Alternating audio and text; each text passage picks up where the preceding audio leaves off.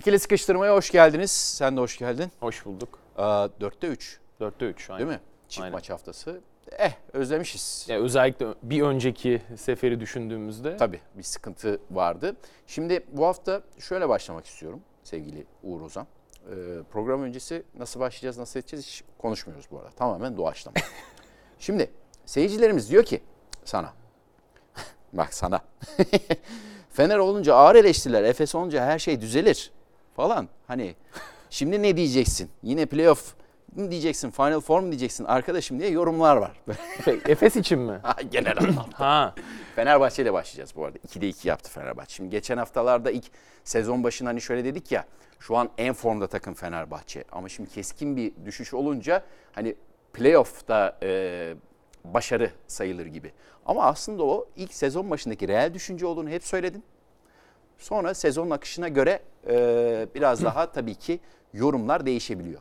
Ya o 2'de 2 pardon özür dilerim. Yok, 2'de 2 ile beraber şu an sence nasıl bir ivme kazandı Fenerbahçe Beko diye başlayalım. Böyle genel değerlendirme yap. ya açık söylemek gerekirse haftalık performans ya da işte haftalık sonuçlar benim takımlara dair fikrimi çok değiştirmiyor. Mesela hani Chris Singleton ya da o tarzda bir oyuncu, o profilde bir oyuncunun takıma eklenmesi, takımdan çıkması elbette genel görüntüyü değiştirir Efes'te ki Evet. değiştirdi zaten. Sezon başından beri aynı şeyi konuşuyoruz. Evet. E Fenerbahçe'de mesela hani Carson Edwards ya bizzat kendisi ya o profilde bir oyuncunun e, işin içine girmesi. İşte Bielitsa'nın e, bir noktada takıma dönüp katılması e, büyük oranda işleri değiştirecektir. Yani burada sonuçlardan ziyade biraz e, durumu analiz etmek lazım. E, Nasıl Fenerbahçe- durum sence şu an? Valla bence e, yine gerçekçi olması lazım. Yani o da şu, bu takım ilk 8 takımı e, iyi bir playoff serisi e, geçirebilirse Final Four için adaylardan biri olur. Ama Fenerbahçe'nin yani ilk 4'te de sezonu bitirme ihtimali var, 6. olma ihtimali de var, 7. olma ihtimali de var. Alttan gelen takımlar hani zaten kazanarak geliyorlar hep. Ya biraz hani Obradovic'in geldiği ilk sezon yaşadıklarını, işte ikinci sezonki o sezon içerisindeki değişimi, e, Madrid Final Four'un ne kadar hayal kırıklığıyla bittiğini, Son 8 olmamıştı değil mi Obradoviç'te? Tabii ilk Top sene 16'ya olmamıştı. kalmıştı Aynen. ama son 8'e son, ondan sonra zaten işte hani e, ilk Final Four, ilk Final Four hayal kırıklığıyla bitti. Final Four'ların kendi içerisinde bir gelişim kaydederek Fenerbahçe çoğunlukla ilerledi. Ya bu bir proje. Sonuçlardan bağımsız olarak hani kişilerin e, işte hedeflerin konuşulması lazım. Çünkü e, hani direkt olarak Itudis geldikten sonra işte şampiyonluğu düşleyecek bir yapı oluşturmanız kolay değil. Ya Itudis geçmişte bunu başarmış olabilir ama bu şartlarda e, hiç başarmadı ve mevcut takımın da sezon içerisinde büyümesi, oyuncuları kazanması lazım. Ben mesela işte maç tweetini şöyle attım. Carson Edwards ve Fenerbahçe için önemli bir dönemeç diye. Çünkü e, Fenerbahçe Beko mevcut kadro yapısı itibariyle Carson Edwards'ı kazanmadan potansiyeline erişemez. geçen hafta da söyledim bunu. Ne Mümkün- zaman kazanılacak Yani karşı? mümkün değil. Yani Carson Edwards'ın işin içine dahil olmadan Fenerbahçe Beko'nun e, bir sonraki seviyeyi hayal etmesi mümkün değil. Biraz girdi sanki bu hafta. E, girdi ve, ve Panathinaikos maçından sonra ben açık söylemek gerekirse Panathinaikos maçında Itudis zorunda kaldı. Yani ben çok böyle Öyle düşün anladım. yani zorunda kaldı. Oynattı, performans aldı. E Mesela bu maçtaki e, bence kullanımı da yani özellikle ilk yarıdan sonra tartışmalı. Yani şu açıdan söylüyorum. Hep sahada kaldığı e, beşler Carson Edwards'ın performansının bence maksimize edileceği yapılar değil. Yani 3. çeyrekte mesela oynadığı 5 Kostas Antetokounmpo vardı. Marko Guduric vardı. Yani e, ana oyuncularla e, kendi kafasında bir planı var Itudis'in. Onu çok bozmak istemiyor. Yani Nick Kalatis ve Scottie Wilbeck'in tandemi burada tabii ki merkezde. Carson Edwards bence Bielitsa geldikten sonra bir oyun aklı kadroya eklendikten sonra belki koçun kafasına ana planda dahil olacak. Çünkü e, yani bir top yönlendirici koymak istiyor orada ve işte Kalatis'le eşliyor ya da işte Guduric'le eşliyor çoğunlukla. Ve, ama Guduric, Carson Edwards, işte Kostas Antetokounmpo, Carson Edwards bence hani ilerleyen bir format değil şu anda. Ee, yani Fenerbahçe'nin iki maç kaybetmesi, iki maç kazanmasından ziyade bence burada kadro yapısının e, konuşularak e, sezon hedeflerinin belirlenmesi lazım. Bence yani önemli bir dönemeçti e, şu açıdan. Yani Panathinaikos maçı kötü oynanmış bir maç. E, zaten işte 23 hücum reboundu e, verdiğin e, bir maç. E, yani Mateusz Ponitka'nın çift taneli hücum reboundu aldığı, e, Gudaitis 6 ya da 7 hücum reboundu aldı. Oradan sonra takımın gösterdiği reaksiyon bence esasen önemli olan. Yani bu kadro içerisinde e, bir yılgınlık oluşmuştu o mağlubiyet serisiyle birlikte. Yani bence hani koçla, hedeflerle oyuncu grubu arasında ilk defa bir kopukluk hissedildi o periyotta. Tabii başlangıcın verdiği enerji ve o üst üste mağlubiyetlerin verdiği, e, yarattığı darbe e, biraz fazla oldu. Yani ortası yok işin. Ya çok e, o iyi başladık, süper gidiyoruz. Acaba harika mı olacağız? Ya da ya biz kötü müyüz acaba gibi bir yoruma sebep oldu takım içinde. E, Evet yani ve bu işte iki maçtaki maçın kendi içerisindeki hikayede ilk maçların hücum reboundu, ilk maçın hücum rebounduyla ciddi problem teşkil etti. İkinci maçta e, Fenerbahçe Beko'nun ki Bayern gibi bir takıma karşı Andrea Trinchieri takımları her zaman en çok hücum reboundu koval- kovalayan takımlardan biri olur Euroleague'de ki geçen yıl işte zirvedelerdi bu yıl ilk üçteler, ilk dörtteler. E, çok fiziksel bir takım Bayern.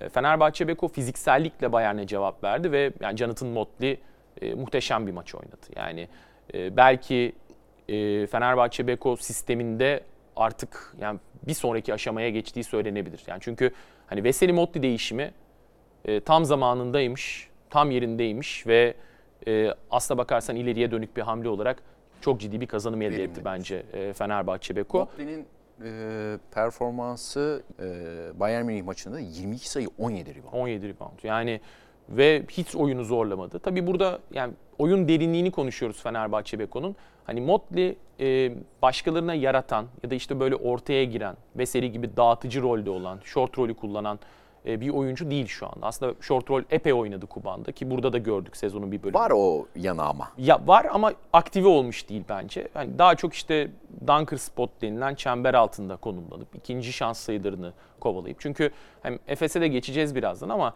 yani özellikle switch yapan takımlara karşı e, eğer posta top indirmiyorsanız yani alçak posta top inmiyorsa en e, makul yöntemlerden biri e, hücum reboundlarını kovalamaktır. Çünkü rakip switch yaptıktan sonra senin içeride büyük ihtimalle ters bir eşleşmen var ya da e, %50 oranında ters bir eşleşmen vardı. Orada hücum reboundlarını kovalamak, hücum reboundlarında aktif olmak, switch yapan takımlara karşı hücum etmek de çok önemli. E, ve Fenerbahçe'nin e, çok dirayetli oynadığı, işte fiziksel basketbol ortaya koyduğu bir maç oldu. E, Nigel Hayes de bu arada girdi işin içine. Evet Panathinaikos maçıyla birlikte maçı. özellikle. Ama Fenerbahçe'nin şu anda bence 3 tane problemi var. Yani kazanırken ben bunları söylemenin daha değerli olduğunu düşünüyorum. Hep, Hadi bakalım. Hep söylüyorum. 3 tane problemi var. Bir Devin Booker'ın sahada kalamaması. Yani savunamıyor katiyen. 5 numarada savunamıyor, 4 numarada savunamıyor. E, iki maça da baktığınızda e, özellikle Panathinaikos maçında bütün kötü beşler hep Devin Booker'ın sahada olduğu beşler. Hepsi. Hiç istisna yok burada. İki, e, Kalatis'in bence fiziksel bir problemi var. Yani bilmiyorum ne olduğunu ama e, yani sahada çıplak gözle de daha yakından bakınca rahatsızlık gördüm açıkçası. E, bilmiyorum belki hani e, bu konuyla alakalı başka gelişmeler olur. Çünkü hani Kalatis'i burada genellikle eleştirdik, savunmadık ama ben bu kadar da e, hani kötü olduğu bir dönem çok hatırlamıyorum. E, başka bir sıkıntı olabilir yani. E, üçüncüsü de Carson Edwards durumu. Yani Fenerbahçe Beko e, mutlaka ve mutlaka bu konuda kolektif bir hamle yapmalı. Çünkü yani Bayern maçı e, şimdi yine beşlere bakıldığında ya da maçın akışına bakıldığında şöyle gelebilir. Carson Edwards girdi, e, Fenerbahçe seri yedi. Sahadaki beşe bakalım. Carson Edwards'ın kimlerle oynadığına bakalım. Hangi oyuncularla yan yana olduğuna bakalım. Ana planın bir parçası olabilecekmiş gibi hissettirilmiyor Carson Edwards. Ve bu oyuncu bana göre daha blok e, süreler alabilmeli ya da almalı. Bence de. 12-13 dakika ilk yarıda oynadı arka arkaya kesintisiz. Performansı ortada. İkinci yarı işte 3 dakika girdi. Zaten 20 dakikanın 4 dakikasını ya da 5 dakikasını oynadı Carson Edwards. Ee, bu transfer yapılırken eleştirilebilirdi ki ben de eleştirdim. Hani e, İlk Bayern maçından sonra da aynen ama bu, Onda bir atılıyorsa düşünmek lazım diye. bu oyuncu bu kadroda ve hedefler belli. Bu oyuncu kazanmak durumunda e, Dimitri Situdis. Yani Tyler Dorsey'i alamadıktan sonra Carson Edwards'a me- me- mecburmuş gibi hissettirmek değil buradaki mevzu. Bence koçun da takımla birlikte büyümesi lazım. Takımla birlikte ilerlemesi lazım. Bayern maçı bence şu açıdan önemliydi. Ya Panathinaikos maçının üstüne koyup Carson Edwards mesela 20-22 sayılarda bitirdiği bir maç olsaydı o üforya, o e, yani olumlu düşünce, işte ileriye dönük hayal kurma kabiliyeti daha farklı olabilirdi bireysel açıdan oyuncuyu düşündüğümde. Itudis e, ne diyor şöyle bir bakalım. E, Bayern Münih maçı sonrası açıklaması var. E, maçı kontrol ettik, çok sakindik. Reboundlarda savaşma konusunda kötü bir maçtan geliyorduk Panathinaikos maçı. Ki e, Emre ile Caner beraber anlattılar galiba değil mi? Evet, Maçı. aynen. Onlar da neredeyse oradan kalkıp rebound'a gireceklerdi artık. O derece ahlar vahlar çekildi. Rakibimize çok hücum reboundu vermiştik. Bugün daha çok savaştık. Rakibimizin şutlarını bozduk. Bizim için dönüm noktası olacak gibi gözüküyor. Yeniden Biberovic, Bielitsa ve İsmet hariç hep beraber idman yapabiliyoruz. Burada kilit Bielitsa. Ya Bielitsa bireysel çalışmalara devam ediyordu. Ee, benim en son e, bildiğim. Yani tabii ki Ocak 7'de takımla beraber çalışmalara başlayacak diye sanki bir resmi açıklama vardı. Ee, 4'ü 5'i gibi. Sonra o gerçeğe döndüğümü bilmiyorum. İnan Evet, ben inan bilmiyorum. inan bana. Yani Devamı gelmedi. bildiğim kadarıyla hala bireysel devam etti bu hafta benim bildiğim kadarıyla. Ee, ama yani tabii ki bir noktada takıma katıldıktan sonra özellikle hani uzun rotasyonda bir oyuncu ama bence kısa rotasyondaki akışı değiştirecek. Çünkü e, Fenerbahçe'nin e, backup point guard'ı yok. Yedek e, oyun kurucusu yok. Yani Kalatis orada merkezde bir rolde ve e, Wilbekin zaten biti- pek bir bitirici olarak e, Kullan- evet. kullanıyor. E şimdi mesela hani Carson Edwards, Scottie Wilbekin yan yana oynasa olmaz. Olmuyor. Çünkü topu oradan hani yönlendiremiyorsun. Bitirici rolde düşündüğün iki oyuncu.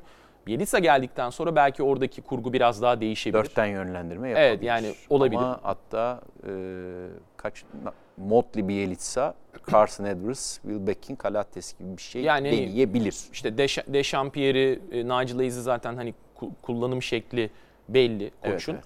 Yani Nigel Hayes'in de mesela e, Panathinaikos maçının sen de söyledin yani uzatmadaki performansı çok hani yüreklendirici.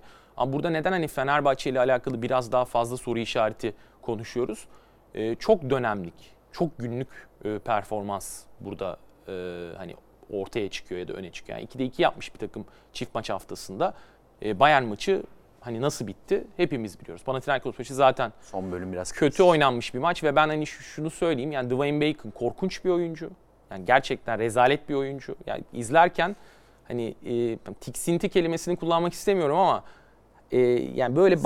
Ha, basketbolu basketbolu bence e, karartan bir oyuncu. Yani izlediğinde e, keyif vermiyor. Neden hani e, hareketlerini o şekilde yaptığını tam anlayamıyorsun. Ya sa- bana saçma geliyor tutumu Monaco'da maç içerisinde. e, Mike James reis vardı tabii. Tabii orada yani Dwayne Bacon'ın hiçbir kadroda hiçbir kadroda ağ babası olmaması lazım. Hiçbir kadroda e, hani patron oyuncu, e, bir numaralı oyuncu olmaması lazım. Neyse o başka bir konu ama yani Panathinaikos'un da biraz altın tepside sunduğu bir maç oldu. Dürüst olmak gerekirse.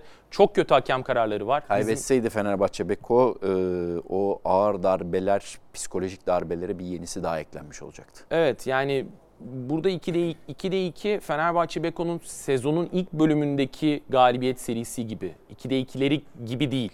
Yani burada biraz daha böyle ittire kaktıra biraz daha e, hani kendi oyununun dışında dönemlik performans. Çünkü ha, Kalatis yok ortada ve dediğim gibi bence e, hani teknik taktik açıdan başka bir sıkıntı var. Yani fiziksel bir sıkıntı, duygusal bir sıkıntı bilmiyorum.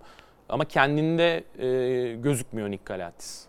Peki o zaman Fenerbahçe Beko bölümünü noktalayalım. Geçelim Anadolu Efes'e. Anadolu Efes İspanya'daydı. Önce Valencia ardından Barcelona ile karşı karşıya geldi.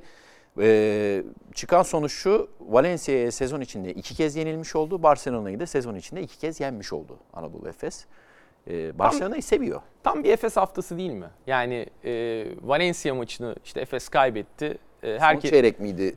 Ee, tabii Mak- 12-2 Maccabi maçına benzer bir şekilde bitti yani. Son çeyreği Efes kaybetti. Herkes ya Efes bu yıl dağılacak.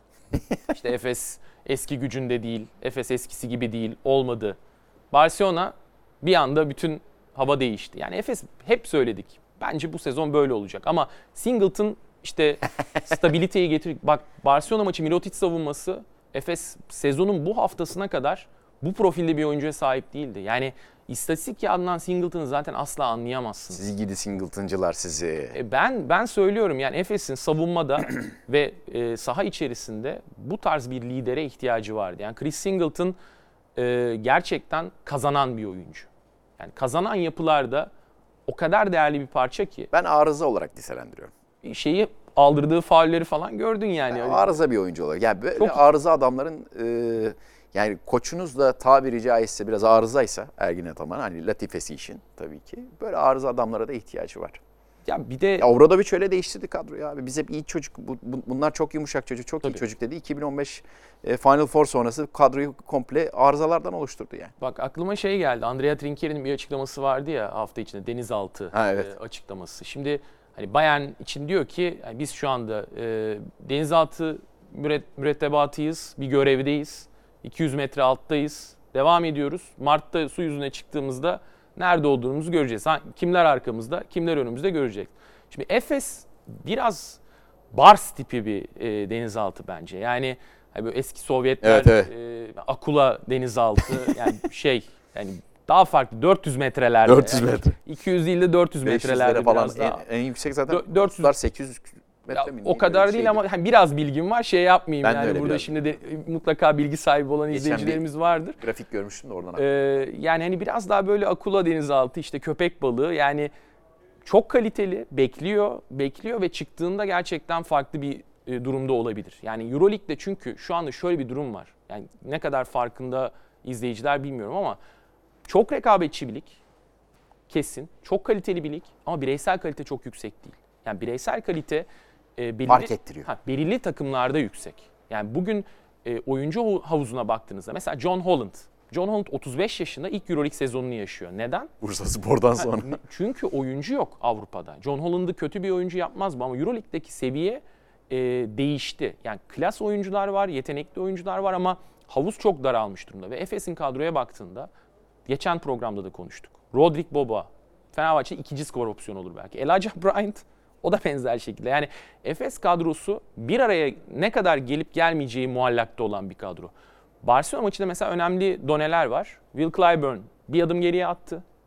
Mitsic ve Larkin'in benzer bir dinamiğini gördük oyunun belirli bölümlerinde. Ve Ergin Ataman'ın kafasında şu kesin var. Ee, Bryant Dunstan, Chris Singleton 5 numarayı geçecek oyuncular. Plyce tabii ki orada düşünüyor her zaman olduğu gibi. Ee, Will Clyburn, işte Vasilya Mitsic ve Shane Larkin yan yana oynuyorlar. Ve Amat Mbaye yani e, inanılmaz bir şut, şut performansı bu sezon. %54 üçlük. %54 ya ot- 65'te 35 mi neydi? Barcelona maçında da çok. en son baktığımda. Yani burada e, Efes'in tabii ki sezon içerisinde problemleri yaşadığı ortada. Ama Ergin Ataman bence şunu çok iyi başarıyor.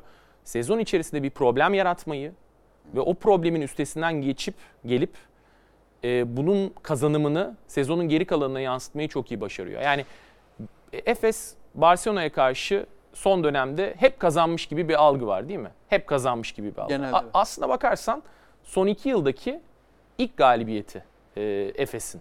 Yani bu sezonun içerisinde. Yani bu yıl kazan, bu yıl ilk maçı kazandı ve e, bugün dün ikinci maçı kazandı. Evet, geçen, Geçen sene 2'de 0 yapmıştı. Ama Kesinlikle. Ergen Ataman'ın Palo'daki e, hani yaptıkları e, işte I won the cup vesaire algıyı çok değiştirdi. Yani Ergen Ataman kaybederken bile bir şeyler kazanmayı başarıyor. Bir şey, ben şahsen hani çok doğru bulmuyorum izleyici olarak yaptığı hareketi. Ama hafif barıştı Barcelona taraftarı. Özür diledi ama mesela şey Hem e, Katalan radyosuna Sahaya girerken hem sahadan çıkarken yine Tabii. yumruk yaptı ama alkış aldı. e, merak eden merak edenler bak mesela onu da çok iyi başarıyor Ergin Hoca. Yani Türkiye'de farklı bir kamuoyu, Avrupa'da farklı bir kamuoyu. Evet. Ben mesela şunu söyleyeyim. Kesin olarak bence e, bu yaz farklı takımlardan teklifleri olacak. Yani yaz döneminde Avrupa'da. E, Geçen dedik ya bir last dance durumu var takımda diye. geçmiş yıllardan daha farklı bence bu açıdan. Yani olumlu e, açıdan söylüyorum. Yani şöyle e, Mark Mundete bir röportaj verdi Katalan Radyosu'na. Dedi ki yani Barcelona taraftarında eğer bir alınganlık varsa, eğer onları gücendirdiysem yaptığım hareket sebebiyle özür dilerim. Ergen Ataman'ın mesela genellikle bu tarz açıklamalar yaptığını gör- Görmeyiz. görmeyiz Türk medyasında. E, Barcelona medyasında da yani Katalan medyasında da mesela işi daha farklı yönetiyor. Yani şimdi burada e, kaybederken de bazı şeyler kazanıyor Efes ve sezon içerisinde bir kriz yarattılar. Öyle ya da böyle. İşte Polonara transferi, hatalı bir Jijic de öyle. Yani mesela Efes'in şu anda Fenerbahçe ile alakalı problemleri saydık ya. Efes'in o e, problem listesinden hani Polonara'yı çizdin, Singleton geldi. Büyük bir değişim. Çok büyük bir değişim bence bu kadro için. Amat iyi katkı veriyor. Amat iyi katkı veriyor. Ama Hiç ama hala sırıtıyor. bence zaten dışarıya çıkacak. Yani Ante için ben ana planda bir noktadan sonra işte denizaltı Andrea Trinker'in tabiriyle yukarıya çıktıktan sonra ben o resimde Ante için olacağını zannetmiyorum. Efes çok potansiyelli bir takım. Hiçbir zaman üstünü çiz, çizilmemesi gerektiğini defalarca gösterdi. O yüzden burada da e, prematüre yorum yapmamak lazım. Erken konuşmamak lazım. E, Efes hala ve hala şu anda tepe tepeyle baktığında Valencia'ya karşı kötü mağlubiyet sonucu bile Altı Ya- eksik miydi Valencia? 6 eksikli kö- çok kötü bir mağlubiyet. Ergin Ataman da zaten kendi de söylemiş. Ben hani kötü bir coaching yaptığım gibi hissettim. Barcelona maçından sonra iyi, Evet. bir, iyi bir koçmuşum gibi hissettim. Söylemiş. Buyurun. Verelim. Ekranda mı? Bazı hatalar yaptık, kolay şutlar verdik. Valencia maçı sonrasında iyi reaksiyon verdik. Moralimiz çok düştü. Kendimi çok kötü bir koç gibi hissediyordum. Bugün ise çok iyi bir koç olarak hissediyorum. Basketbol böyledir. Önemli olan playofflar içinde yer alabilmek. Ya Efes'in majör problemi Real Madrid serisinde de bu net ortaya çıkmıştı. Konuştuk daha önce. Switch'e karşı hücum edemiyor Efes. Yani özellikle Barcelona maçında da çıktı belli bölümde. E, var tabii ki yani bu Valencia maçında Kyle Alexander 5 numaraya geçti. Hani Dubljevic vesaire devre dışında. Kyle Alexander oynadı büyük bölümü. E, Puerto gibi çok fizikli bir oyuncu, çok iyi maç çıkaran bir e, Kaçırmadı galiba değil mi? Evet, 4'te 4 attı üçlükten. Yani adam eksiltemiyor Switch'te. Oyunda da çeşitlilik yok. Real Madrid serisinde de işte Garuba'ya karşı performans orada. Efes bunu Larkin iyi durumda olmadığı zaman çözemiyor ki hatırla iki kere de Larkin yardı zaten o, o, o Sondaki bir basket faulü mesela. Barcelona. yine sol kulvardan Evet. gidip. O- Yani Efes'in bu bağlamda oyununa işte çeşitlilik katabilmesi e, bence önemli. Hani Jijic zaten biraz bu fikirle alınmış bir oyuncu. Clyburn yine bu fikirle alınmış bir oyuncu. Post tehdidi olan iki oyuncu. Ama e, yani Daha iyi değişim yapılabilirdi bize- diyorsun. ya, e, şu anki kadro yapısı ve Eurolig'in seviyesi durumu düşünüldüğünde ya bu kadro hep söylüyorum 8. girsin playoff'a Yine şampiyon. Yine şampiyonluk adayı. Yani bunu e, ne Kasım'dan, ne Aralık'tan, ne Ocak'tan değiştirmemek lazım. Çünkü Efes'in Singleton hamlesi playoff için çok kilit bir hamle.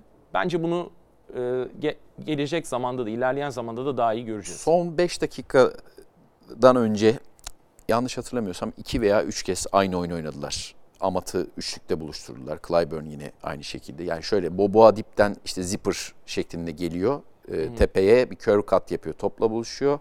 Aşağıya Plyce'e indiriyor. Yardım geldiği için ters taraf boş oluyor. Amat üçlük atıyor.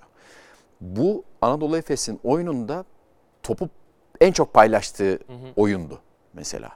Ama bir bölüm de var mesela. Rebound alınıyor, Mitsic geliyor, lak üçlük gönderiyor.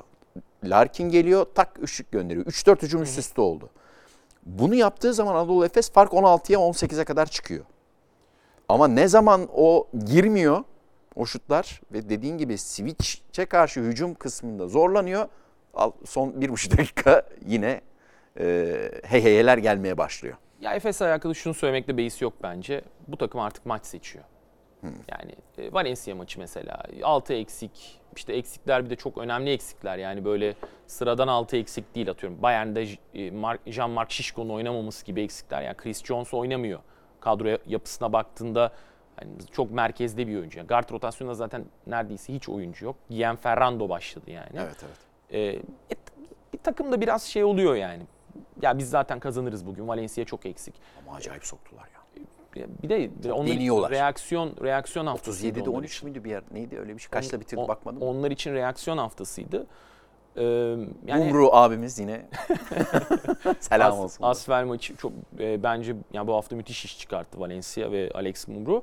Ee, yani Efes'le alakalı da işte son olarak yani Singleton ya da o tarz profilde bir oyuncunun eklemesinin neden önemli olduğunu bence saha içinde e, birçok anda görebiliyoruz. Çünkü yani bu kadro yetenekli bir kadroyken amiyane tabirle o mavi yakalı oyuncu kavramı kaybolmuştu. Yani Doğru. James Anderson'ın gitmesi, işte Moerman'ın gitmesi, Singleton'ın gitmesi. Elijah Bryant çünkü bir rol oyuncusu değil. Rol oyuncusu gibi kullanılsa da rol oyuncusu Kendini pek öyle konumlandı. Öyle konumlan bugün Makabi'ye gitse ikinci, üçüncü skor Doğru. opsiyonu olur Öyleydi tekrar. zaten. Öyleydi zaten işte hatırla. Ee, yani Efes kadrosu yönetilmesi çok zor bir kadro ama yönetilirse rakibi yok. Evet. Zaten soru işareti bu yani yönetilmesi çok zor ama yönetildiği anda yani Ergen Ataman'ın mesela molası, e, Mitsic'le konuşması ne, ya bunlar bence e, güzel şeyler. Yani e, Ergen Ataman'ın da ben kariyerinde bu bağlamda değiştiğini e, düşünüyorum. Ee, işte hani Bologna dönemini, Siena dönemini, Ülker dönemini, Efes dönemini önceki hatırlayacak olursak. Ee, hani Efes şampiyonun birinci favorisi demem. Ama yani 7. 8. 6. sıraya da yazılacak bir takım değil mevcut durumda. mevcut durumda. Peki şöyle bir puan durumunu da görelim. Çift maç haftasında e, şöyle kabaca yorumlayalım. Çok maç var malum. Evet Real Madrid zirvede. E, Olympiakos, Fenerbahçe Beko, Barcelona, Monaco, Baskonya, Žalgiris ve Anadolu Efes şeklinde ilk 8 sıralanıyor. E, bu hafta Bologna e, Olympiakos maçı biraz e, şey geçti değil mi? Bayağı tatava oldu maçtan sonra. Boltauzer Evet. e, bir daha Bologna'ya gire- girebilir mi? E, Şüpheli. Çok emin değilim. Yani, Yani Scariola çıldırdı. ya Ocila'ya çalınan faul Evet. Ben e, örneğini çok az gördüm Avrupa basketbolunda. Avrupa trend oldu o ya. Çok skandal var tabii ki ama yani o faul düdüğü olacak iş değil. Yani e, hani Bologna zaten iniş çıkışlı bir sezon geçiriyor ama Olympiakos'un biraz hediye ettiği bir maç sonuna doğru giderken iş e, o düdükle açıkçası e, kurtuldular. Rahat rahat gidiyor. Real rahat gidiyor. Biraz Real-? Real bir- toparladı kafada. bir oyun kurucu ekleselerdi normal sezonu bence süpürürlermiş. Yani Çünkü işte Hezonya e, büyük annesi vefat etti. E, o sebeple hani erken Hırvatistan'a gitmişti, oradan geçti falan. Yani onun eksik olduğu dönemde bile e, hakikaten çok problem yaşıyorlar gibi gözükmüyor. Çünkü Tavares inanılmaz bir sezon geçiriyor. Yani Canan Musa çok verimli. İşte Dek yok. Real Madrid'in çok sakatı var aslına bakarsan. Ama o kadar geniş bir kadro ki e, yani sakatları pek hissetmiyorsun bazı maçlarda. E, Kızıl Yıldız ma- maçında mesela nefesi yetmedi Kızıl Yıldız'ın. E, Real normal sezonda e, liderlik için bence En büyük favori. en büyük favori an itibariyle. Monaco'da Olympiakos'la bu hafta oynadı. Çok kötü şimdi. bir ilk çeyrek oynadılar sonra döndü. Ama o da bir enteresan bir ezeli rekabete dönüşecek sanki. Şeyden Geçen sene playoff'tan beri bu seneki ilk maç keza Aynen. Mike James'in biraz gurur yapması Bir de iki orada. yaptı Monaco Olympiakos. Evet. Ee, Žalgiris de bu arada işin içine girdi ya. Ee, özellikle e, Final Four'un da Kaunas'a verilmesiyle birlikte Değil mi? Bir e, şey farklılaştı yani atmosfer, Atmosfer farklılaştı. Çünkü hani farklılaştı. Keenan Evans'ın e, hani sakatlığından sonra büyük bir düşüş beklersin bu takımdan. E, iki tane transfer oldu elbette. Hani Isaiah Taylor ve Akile Polonara Efes'ten e, direkt olarak geçtiler. Ama mesela Žalgiris normal şartlarda Keenan Evans sonrası diyelim ki Isaiah Taylor'ı aldı. 4 numarada ne kadar biraz eksik hissetse de sezon içinde transfer yapan bir takım değildir Žalgiris. Çünkü hani bütçe çok denktir Žalgiris'te. Hep kârı hedeflemeye çalışarak sezona başlarlar ki Avrupa'da hiçbir kulübün, Žalgiris dışında hiçbir kulübün fikren kâr etme Kâr amacı, amacı yoktur. yoktur. Sezonun sıfırıncı gününde, birinci gününde e, Paulius Moteunas sezon planlamasını yaparken aklının bir köşesinde ya ben bu yıl kar edebilir miyim? Vardır ki Şaraslı Final Four sezonunda karla bitirdiler. Ee, 800 bin mi 700 bin mi ne bir kar ettiler. Çünkü salon hep full. Ee, hani maliyet zaten belli. Ee, Polonara hamlesi net bir ihtiras e, hamlesi Žalgiris için geçmişte görmediğimiz. e, o da Final Four'un bir Evet yani 7'den 8'den girebilirsem gireyim. Belki yukarıdan bir takımı e, eleyebilirim düşüncesi kesin var Žalgiris'in. Final Four Vitoria'ya verildiğinde de Baskonya'da hafif bir öyle olmuştu. o Sonra sezon. sonra, Sonra CSKA pi- serisi pişman oldu. Evet. Ee, bu arada şöyle bir bakıyorum. Ee, haftanın maçları çerçevesinde bayağı maç olunca Maccabi Panathinaikos, Panathinaikos Maccabi daha doğrusu çok enteresan bitti. Derek Williams. Derek Williamson orada belirledi ama e, son Maccabi kaçırdı ve Bonzi Colson inanılmaz bir maç oynadı. Ee, yani Euroleague seviyesinde değil mi? Çok enteresan bir performans var. yani böyle oynaması bence şaşırtıcı. Tabii Maccabi ben playoff'ta olacaklarını düşünmüyorum. Ee, hep söylüyorum. Ee, bakalım. Milano'da dön başa yaptı. Hadi bak ne zamandır konuşmuyoruz. Milano ne zamandır konuşmuyoruz. Ya Ben Milano maçını izlemedim açık söyleyeyim. Çünkü hani aynı saatte maçı anlatıyordum. Ee, Efes maçını izledim sonrasında. Ee, bakamadım Milano maçına. Ee, skora baktım 60'larda bitmiş. Ee, maçın ilk çeyreğinde ilk 2 dakikaya baktım. Açtım yani maçı devam ettirmedim. Önümüzdeki bir ay içinde avlu atabiliriz. Luvavu, Luvavu Kabaro oyun kurucu oynuyor. Kemba Walker konuşuluyor bu. Kemba Walker'a bitirmeye yakınlar bilmiyorum. Yani biz yayındayken ne Muhtemel durumdadır? biter. muhtemelen bitmiştir. Ee, yani şey, tabii zor bir sezon oluyor Milano açısından. Yani sakatlıklar yok değil. Ama sakatlıklar yokken de yani e, takım bir aradayken de e, pek ümit vermiyordu e, kadro. E, yani Ettore Messina çok ilginç bir şekilde Shavon Shields'a bağımlı bir sistem yarattı. E, ve Shavon Shields yokken bu sistem katiyen işlemiyor. Uzun rotasyonu büyük hayal kırıklığı. Hani Voigtman'la switch yapmaya çalıştığı maçlar var Milano'nun. E, yani normal şartlarda Ettore Messina değil. Yani şöyle söyleyeyim. Ettore Messina, Jeko Obradovic bu iki ismi kenara koyalım. Koç kim olursa olsun bence iki kere kovulmuştu Milano'da. Ama Ettore Messina hem başkan hem işte koç hem Giorgio Armani yani evet işin içinde ama hani ne kadar da bir süreci yakından takip ediyor Armani grubu, grubu ya da Bay Armani. Ee, onların inisiyatifi Ya bir şey denemez ama e, çok büyük bir sportif başarısızlık olduğu ortada. Peki noktalayalım o zaman çift maç haftasını. Şimdi geçen hafta hani soruyu siz sorun bu hafta gibi bir şey. Hmm. Birkaç soru geldi e, bizden soru çıkmayınca ama benim en çok dikkatimi çeken bir geldi. Yorum bu aslında soru değil. Madem soru istediniz, madem buradaki gençlere artistlik yapıyorsunuz. e, Charles Shackelford'un kaçırması gerekirken attığı faal atışından bahsedin. Hocam bana yapmayın. Yani, yani bana yapmayın. Ben Filmin şey- çekilmesi gereken bir hikayeydi. Malaga maçını bahsediyorum. ben, ben 95-96 sezonu. Ben, Ben tabii yani e, yaş olarak can biraz daha yakalıyorum. aynen sen yakal sen yakalıyorsun. E, ben hani şey e, üsluba biraz takıldım. Yok bu hayır latife Şaka. yapıyor. canım. Tolga Tolga A Tolga teşekkür ediyorum gerçekten yazdığı için. Ee, güzel yazmış yani. O latife olduğu sen- belli yazdı. sen Sen. yoruma bakmamışsın. Ee, rahmetli İsmet Badem'e de sormuştum hatta diye e, eklemiş. Onu da e, anmış olalım İsmet abiyi de rahmetle huzur Evet, için Allah rahmet eylesin. Ee, böyle o zaman hani tarihte e, nostaljik olarak aklınızda kalan e, maç hani böyle şu maç çok kırılma Barcelona. Ülker gelir şimdi İsmet abi de dedi. Değil mi masadaki? Ee, bu bahsedilen Malaga maçı ve o Ülker maçında videoları var. YouTube'da araştırıp e, bakabilirsiniz. İsmet abinin masayı uyarıp Aito'yu çıldırttığı maçtır diyerek e, noktalayalım o zaman. Böyle aklınızda kalan Türk basketbolunun kırılma anı bir maç olarak söyleyin diye noktalayalım. Bir NTV Spor programı gibi oldu en son bölümü. Yani ikinci bir programa başladığın İkinci gibi. Ama sen de böyle başladım. tecrübeli bir ga- zaten gazeteci ve televizyoncusun. Ee, galiba 20 yıla yaklaştım ben de. Peki. Hadi hoşçakalın. Görüşmek üzere.